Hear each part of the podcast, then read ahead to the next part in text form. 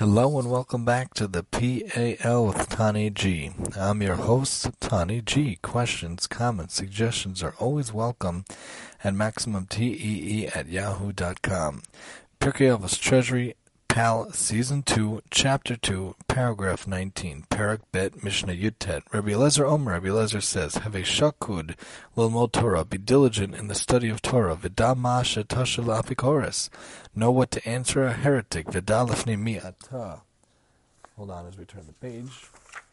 A male, know before whom you toil, v'ne'eman hu bal malachtecha, and know that your employer can be relied upon to pay you, that he will pay you the wage of your labor. Always good sayings, always good phrases here in Pirkei Avos, in Ethics of the Fathers, and let's see some comments on what we can learn further from this paragraph. So be diligent in the study of Torah and know what to answer a heretic.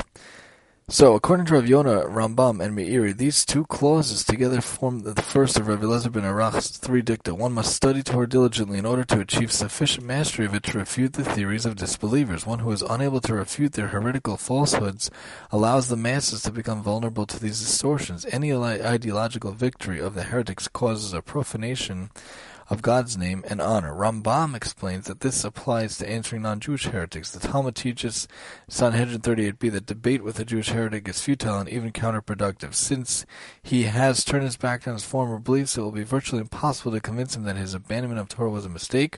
Rav Yonah defines a heretic as one who just denies the divine origin of the oral law or who interprets Torah law in an inauthentic fashion. This word comes from hefker, meaning ownerless. A heretic disparages the ideas of Torah as if they had no originator. Alternatively, a heretic figuratively deems himself ownerless, open prey to the divine retribution, which is the lot of one who treats Torah or its scholars disdainfully. You know, there's a famous story in the Talmud of a very famous heretic, someone who went off the derech, someone who went off the path, and that's of Elisha ben Avuya, who's called Acher, other, in the Talmud. He had a very devoted, very close disciple named Rav Meir, and people, the sages would always ask him, Rav Meir, why do you still follow him along? Why do you still go along with him? You know that he's not the proper way, he's not the proper path, and he said it's like a pomegranate where we discard the peel and we go for the innards, we go for the seeds inside, because there's still all that Torah learning inside, there's still all that knowledge inside that can be gone. The exterior is not good, how he presents himself is not good, but inside there's still so much to learn. There are many stories of how he became a heretic. Some people say that he saw a young boy who was honoring his father and mother, sending away the mother bird, which both mitzvahs, both commandments guarantee long life, and he saw the kid, lo aleinu, fall and die, which we should never know from such things, and only live a meves from shana, but he went off the path because of that. Other people say that he might have been one of the people in the parties, one of the people that went off the derech because of walking with God, so be it, whatever that means. But regardless of the opinion, he had this disciple who followed him, and all these times he was with him, even when he was walking to the boundary of the Techum Shabbos, he would tell his disciple Rav Meir to turn around, because this is where the Techum Shabbos ended, and Rav Meir didn't even realize that it was, but he did, because he must have been counting the steps, the 4,000 steps, which are the amos involved, because he knew, because he still had all that knowledge in him, which is just an interesting side note. Constructive heresy. If heresy is so insidious, why does God allow it to flourish? Rebbe Bunim of Pshischa, in his ironic style, explained it thus: If not for heresy, wealthy men would refuse to help support the poor. There is a God in heaven, they would declare. He will take care of his unfortunate children. Therefore, God allows the wealthy to entertain the heretical thought that if they don't provide for the poor, nobody else will. So let's move on to the other statements. Know before whom you toil. Rambam, Rav, and Rav Yonah count this as the second statement of Rav Eliezer. He warns that debate with heretics can often infect a believer with their poisonous ideas. Therefore, Rav Eliezer tells us to remember before whom we stand and not allow the residue of non-belief to adhere to us. Rav Yonah explains this is also a continuation of the charge to study Torah diligently. One must be aware that Torah is God's most precious possession from which he has always, so to speak, derived enjoyment.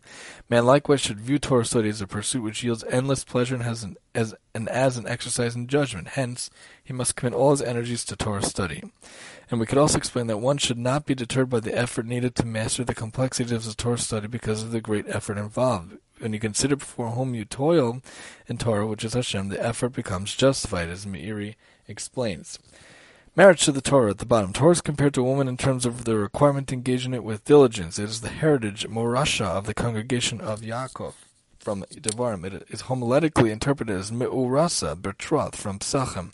The Torah is the betrothed of God's nation. Similarly, Rashi explains that Eshet Chayil in Proverbs as an allegory for Torah. Just as one must court a woman with persistence if he hopes to marry her, so he must pursue Torah study diligently if he hopes to achieve true understanding of it. Chazon Ish explains in a letter to a budding young scholar the meaning of diligence. Diligence is not defined strictly by the amount of time one spends in study or by the rigidity of his learning schedule. Instead, it refers to wholehearted commitment of one's entire personality, the total surrender of one's emotions and will to the in-depth study of Torah. When you use such diligence and achieve that, it entails making non-negotiable decisions about the purpose of life and subordinating one's baser instincts to his better judgment. It is a path which may initially seem bitter but is eternally sweet. And go to the experts. Rav Isaac of Corbeil tells us that the Mishnah may be addressed to the greatest heretic of all, the one that resides in man's heart, always seeking to undermine his faith. And no, you should know that the best answer to the inner heretic is to say, Ma, what am I? The Mishnah tells us to quell our doubts by telling the heretical alter ego, I'm neither a philosopher nor a student of the esoteric Kabbalah, and I'm not even involved in the study of metaphysics. I'm nothing more than a simple Jew who wants to believe. Take your doubts someplace else. And know that your employer can be relied upon to pay the wage of your labor. The efforts expended at Torah study will not be for naught. Rav Yonah and Meiri. Rambam, his text adds, and know who your employer is. God, who knows the innermost recesses of our hearts and minds, can ascertain whether any of the noxious fumes of heresy have penetrated our consciousness. Therefore, one must constantly reinforce his faith in God and the cardinal principle of Judaism, especially after encounters with skeptics. So, we have some good advice here, and try to make sure that we follow what we can. And all the advice here in Pirkei Avot is phenomenal. So join us next time as we talk about the day is short and the task is abundant, how there's so little time but yet so much to do, how we have to use every minute as much as we can, here on the P.A.L. Tani G. And I'm your host, Tani G.